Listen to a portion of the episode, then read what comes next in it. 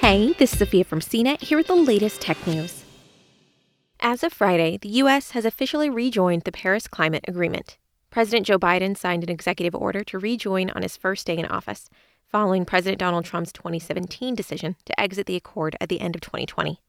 This morning, the U.S. is once again a member of the International Agreement, which is a multilateral effort to curb the effects of climate change at the federal government level.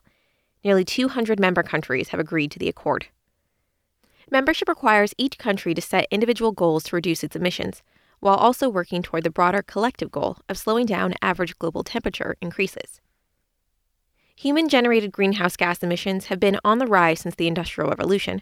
Burning fossil fuels such as coal, oil, and natural gas releases carbon dioxide and other compounds into the atmosphere. These pollutants contribute to rising temperatures and sea levels, as well as shifting weather patterns, food and water insecurity, as well as economic loss. In the U.S. alone, 22 extreme weather events led to losses of more than $1 billion each in 2020, an annual record. These issues affect everyone, even in parts of the world where climate change isn't immediately apparent. The Paris Climate Agreement's influence extends beyond its member countries.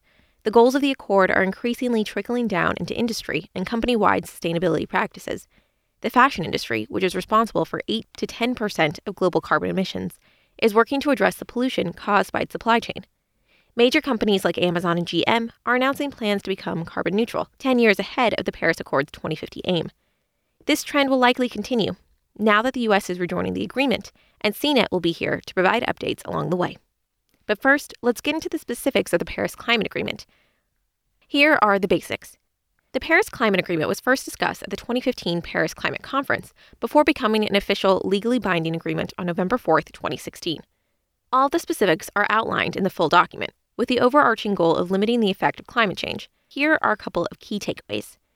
The agreement aims to limit the average worldwide temperature increase to less than 2 degrees Celsius, or ideally to less than 1.5 degrees Celsius, above pre-industrial levels. The accord doesn't define pre-industrial levels, but the Intergovernmental Panel on Climate Change says they could be defined as any time before the Industrial Revolution began.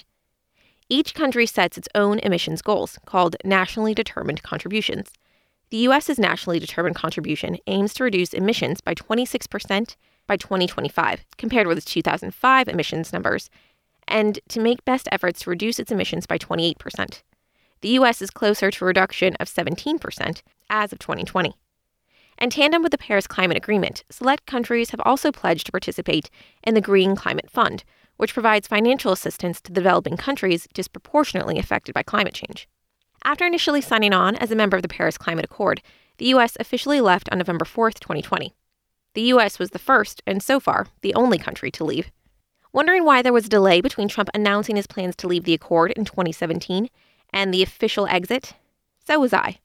Article 28 of the agreement states that no country can leave for 3 years after the agreement goes into effect, which took place in 2016. After that, it takes 1 year before a country has officially left the agreement, which brings us to November 4th, 2020. So what's next? Biden has made climate change a policy focal point for his administration, even beyond signing the order to rejoin the Paris Climate Accord. He also signed on January 27th an executive order on tackling the climate crisis at home and abroad, which calls for sweeping changes to the country's environmental policies and practices. While the Paris Agreement affects policy at the government level, companies are increasingly announcing similar goals to reduce their carbon emissions. Amazon introduced its own pledge to meet the goals of the Paris Climate Agreement 10 years early, including becoming carbon neutral by 2040. Apple has plans to reach carbon neutrality by 2030, GM by 2040. For more of the latest tech news, visit cnet.com.